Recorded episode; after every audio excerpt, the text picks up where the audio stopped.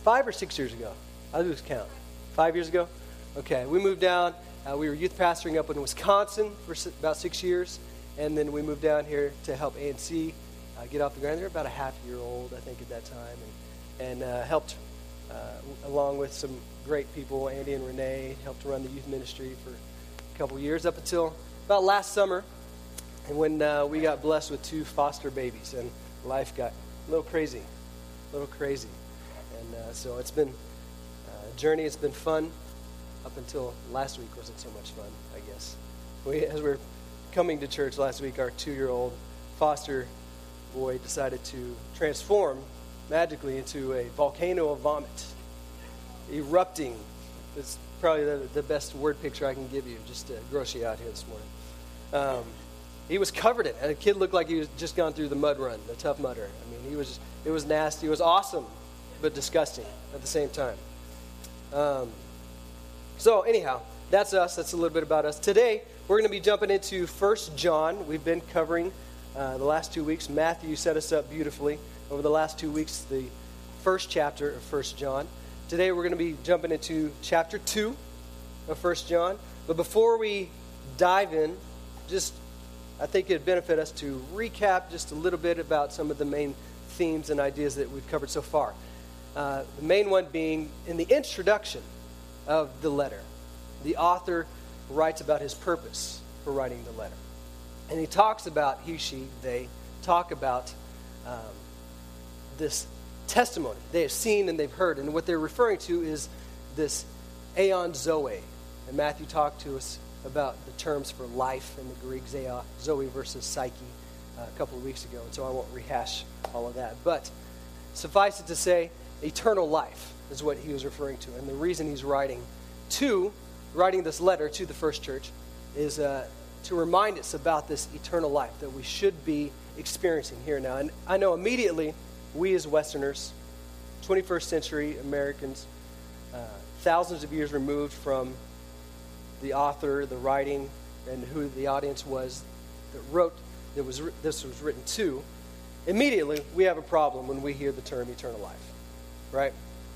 And that problem uh, comes in many different forms a couple of different problems, but probably the main one that I think that we have an issue with is when we think eternal life, we tend to think in terms of afterlife. We tend to think in terms of heaven when you die. Uh, tend to think in terms of eternity, things something that takes place after this life, life after death kind of deal. And it very well may include that, but the problem is that for the writer, the author here, and for Jesus for that matter, when they taught about eternal life, they weren't speaking about most of the time, things that take place after the life. They were talking about things that take place here and now, something that we can experience right here, right now in this life. Uh, Jesus called it abundant life. Paul in Colossians calls it resurrection life. Jesus said, uh, he used several different analogies for it. Uh, things like rivers of living water flowing from you, all to describe this life, this aeon zoe, this eternal life that we should be experiencing here in this life. Right here, right now. We don't have to wait for till after we die. But when we enter into the kingdom of God here in this life, when we make God the king of our lives and submit to his rule and his reign in our lives, we begin to experience his life. We begin to experience and taste a little bit of what he originally intended for us before sin entered into the world. Okay, so with that thought in mind, just as a fresh reminder, let's jump in. 1 John chapter 2, verse 3 is where we're going to start today. And the author says this Here's how we can be sure that we know God in the right way keep his commandments. Okay, so let's pause right there. I think there's some things we can unpack right off the bat here. First, the author is going to bring in these two new terms, okay? Um, actually, a couple of new terms, but one is orthodoxy versus orthopraxy. Anyone ever heard the word orthodox before? A couple of you. What does orthodox mean? Anybody know what it refers to? Orthodoxy. Okay, ortho meaning correct. You go to the orthodontist, they correct your teeth, right? Orthodoxy means correct thinking or beliefs or doctrine. Okay? So orthodoxy, correct thinking. And for the author here, he's what he's telling us is that you cannot separate your orthodoxy and we've already seen him insert himself into some of the debates that were going on uh, in the first chapter amongst the church about things like the nature of Jesus. Was he fully divine? Was he fully human? Was he both? Did he go back and forth? And he's already inserted himself into some of those debates and said, here's the truth. Here's the correct way of thinking about that. Okay? And then there's this word orthopraxy that he's bringing up. Okay? Orthodoxy is correct thinking. Orthopraxy, correct living, correct practices, correct uh, behaviors. Okay? Actions. And for the author, and for Jesus for that matter, these two things, orthodoxy and orthopraxy, correct thinking and correct actions, were very much entwined. You could not separate them. You could not separate them. They went hand in hand with each other. Jesus talked about this a lot, especially with the Pharisees. Okay, he talked about, he called them hypocrites. People who say one thing, did another, right? Whitewashed tombs, looked good on the outside, dead and decaying on the inside, those kind of things. So, orthodoxy, orthopraxy, what the author's telling us here is here's how we can be sure that we know God in the right way, our correct way of thinking about God. We, we can know that we have the correct, the orthodox theology, if you will, is by our orthopraxy. It says, keep his commandments. The key word keep there, actually, I like better translated as guard. Guard his commandments. And now, the other interesting thing about this opening here is commandments. Up until now, this is a new term that he hasn't brought up in this letter. Okay, so anytime that happens in 1 John, you need to refer back to the Gospel of John. Right? Because 1 John is simply commentary on the Gospel of John. So we'll do that here in just a second. But I think just like the term eternal life presents problems for us as Westerners, people who are thousands of years removed from the context and the audience, the word commandments, I think, presents a few issues for us as well. In our 21st century, at least I think most of us, uh, we, we tend to think, when we hear the word commandments, we tend to think of what? The Ten Commandments.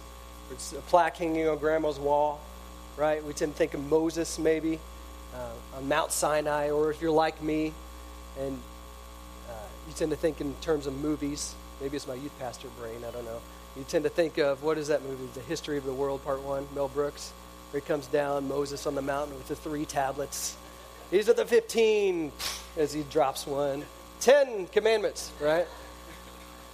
Sorry, my youth pastor brain. I tend to think in terms of movie scenes. Um, but commandments. Typically, when we think of the commandments, even the Ten Commandments, we think of these incredibly high standards, this, this to do list that was so far, the bar was set way up here that we just had, we had to jump to reach it and pull ourselves up to, to measure up to it. And it became that. The truth is, the law became that. But if we were to look back into the context of which the law was given, the Israelites who were just coming out of slavery from Egypt, and we were to look at it through their lens, it really wasn't meant to be this incredibly high standard, this, this thing that added so much pressure and weight on us. But it was meant to be a breath of fresh air think about it in their context. And when they're coming out of slavery and, and every, let's take, for instance, the first four commandments of the Ten Commandments. All have to do with our relationship with God, how we relate with God, right? Things like no other gods before me, no idols, that kind of stuff, right? Well, it's not because God's a snob and he doesn't want to invite anyone else to the party, right? It's because he was trying to make life simpler, more simple for the Israelites. Okay, if you look at them, all the people groups who were surrounded the Israelites had all kinds of gods, multi gods that they had to satisfy, they had to sacrifice to, that they had to keep happy, right? Rain and sun and all these kinds of things that they and it became incredibly cumbersome and it was just incredibly complex. Right? And so when God says, listen, forget all that other gods, forget all the idols, just one God. Worship the one true God. For the Israelites, it was like, yes, yes, right? Incredibly freeing, breath of fresh air, liberating, right? And then the last six of the Ten Commandments all have to do with how we relate to each other, our relationship with each other, how we love each other, how we interact with each other.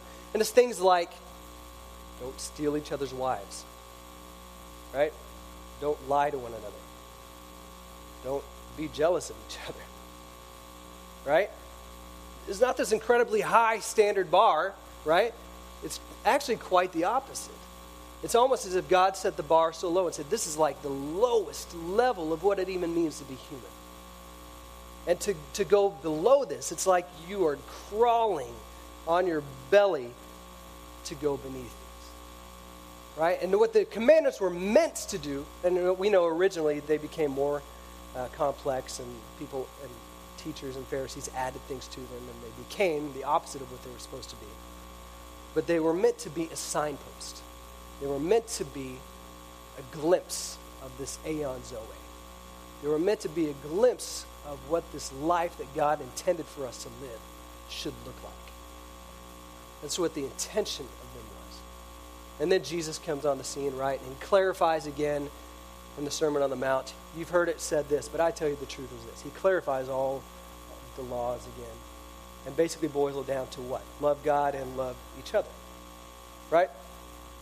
The summation of the law and simplifies it once again for us. Okay? So, commandments. Let's take a look at uh, John and see what exactly, which commandment he's referring to. John chapter 13, verse 34 says this Jesus is talking. He says, Let me give you a new command love one another. In the same way I have loved you, you love one another. This is how everyone will recognize that you are my disciples when they see the love you have for each other. John 15, verse 12. My command is this love each other as I have loved you. Greater love has no one than this to lay down one's life for one's friends.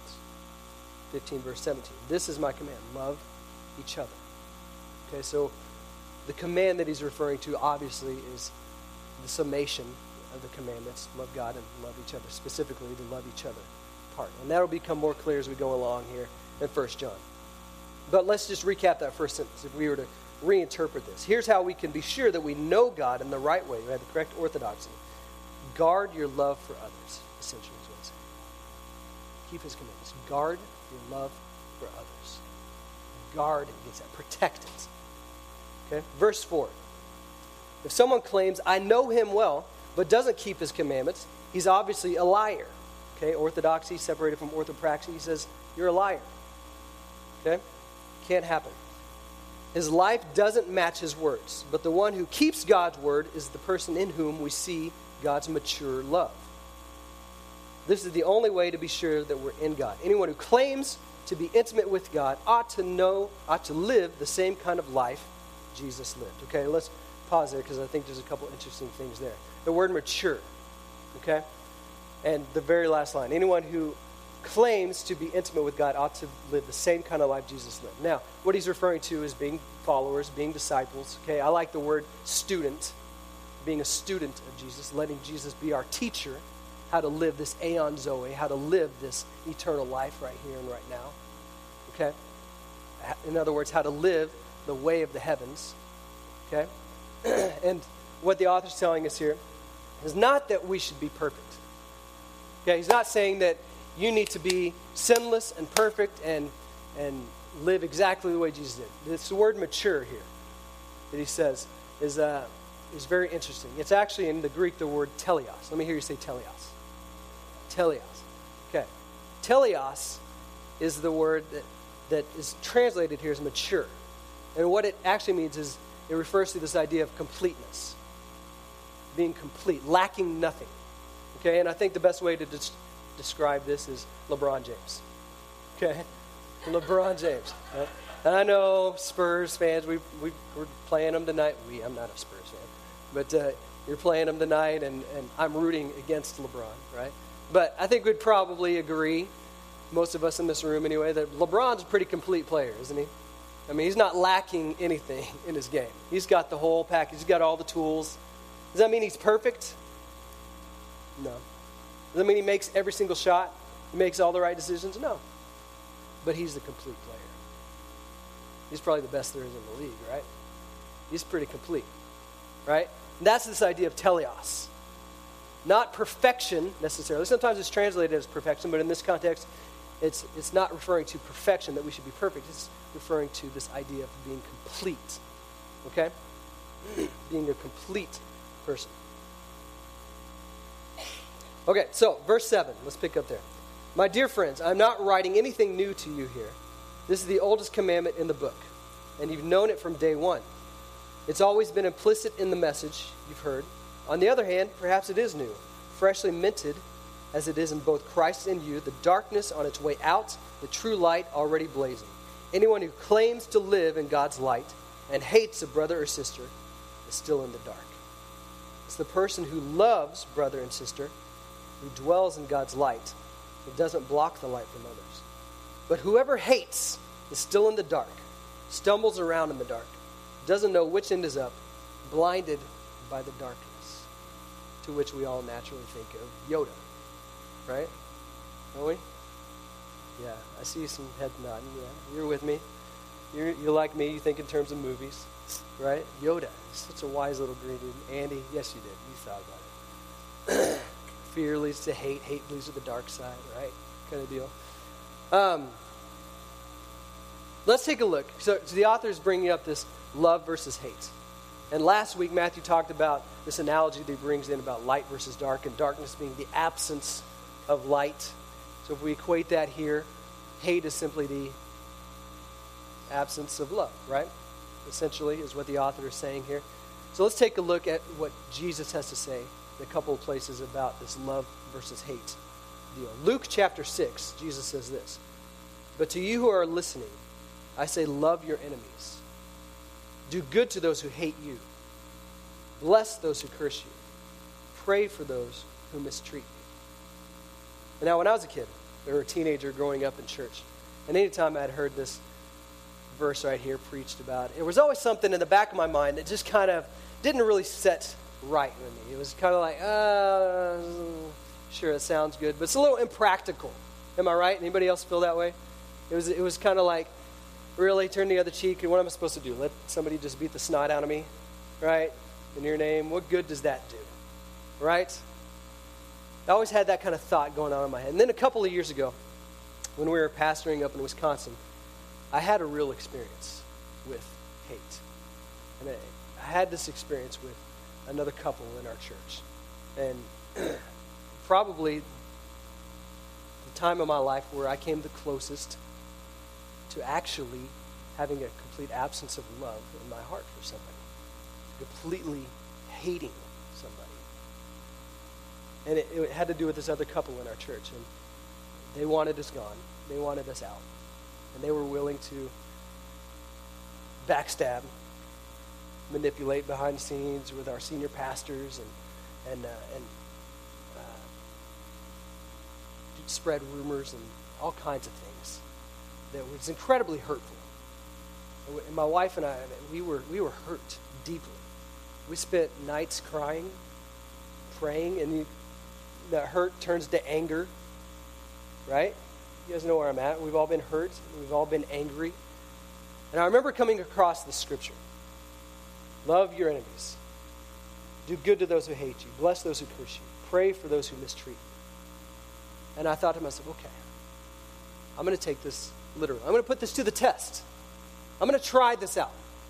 And so we started to do things like we'd be out at Olive Garden, and we knew their favorite dessert was the black tie mousse cake, right? Anybody else like the black tie mousse cake? Right? Um, you just like disagreeing with everything I say, Andy. All right, uh, but so we would do little things where we would pick up a dessert and drop it off on the doorstep. Just do little things to try and do good for these people, right? And but I'll be honest, the, the line that really stuck me, that really changed me, was the last line.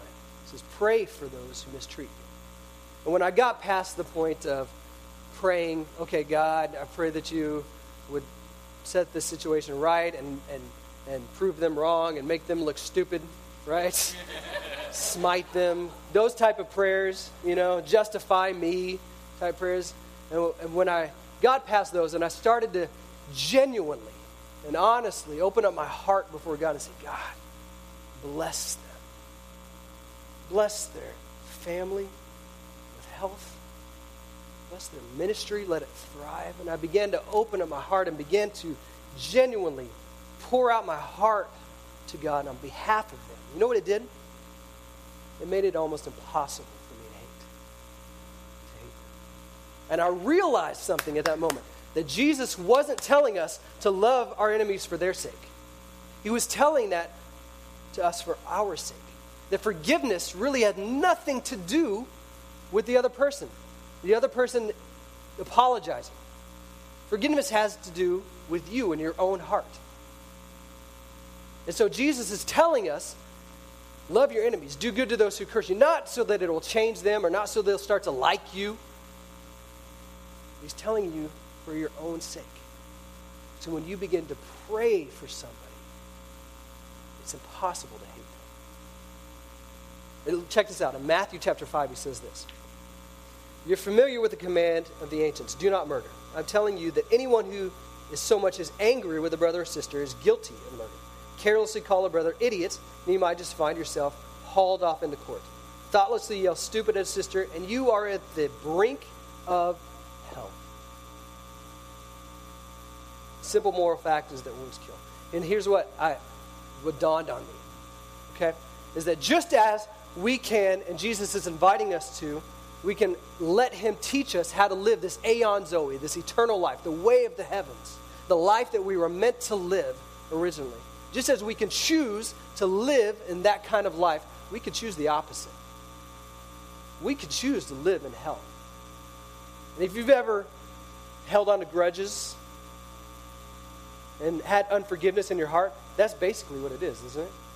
You're torturing yourself. You're the one who stays up night thinking about it, replaying it in your mind. You're the one who stays up fantasizing about what you could have said or what could have happened or what should happen. It doesn't affect the other person, it affects you. You're the one who's choosing to live in hell. And Jesus is saying, You're on the brink of hell. Choose forgiveness for your own sake. Choose the way of the heavens. Choose love. Choose Aeon Zoe for your own sake, not for their sake. One of my mentors used to say it like this Bitterness is the poison that you drink, hoping the other person will die.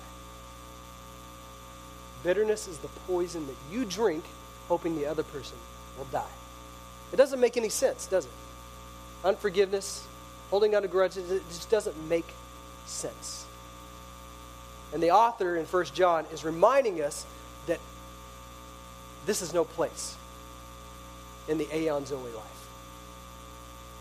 Those things belong to the darkness, they belong to the old way of life. Right? and what the author is doing is he's reminding us that we can practice. We get to practice love here in this life. We get to practice this eternal life right here, right now. And that's both good and bad, I think. It's good because it's exciting. Yes, I get to experience this life that God originally meant for me to live. But uh oh, to practice forgiving somebody means that I have to be around people that I find difficult to love. Right? That I have to be around and be listening to the Spirit where He's trying to work. And those are those situations those people that you find annoy the crap out of you. Right? Those kind of people. That's where the Spirit wants to work in our lives. Because Jesus is trying to teach us in those moments how, what the life of Aeon Zoe, eternal life, really looks like. Make sense? So, this is how we know, we can be sure that we know God in the right way by guarding our love for others. And this is how the world will know that we are his students. Is by guarding our love for others. Because it's really in the world of darkness, against a back, backdrop of hate, that love stands out, isn't it? And love stands out. But we have to be willing. We have to be willing to let him teach us. That means being around people that we find difficult to love. Maybe even people that deliberately hurt you. They do it intentionally. We have to be willing to let him teach you Aeon Zoe, the way of the heavens. Let's pray.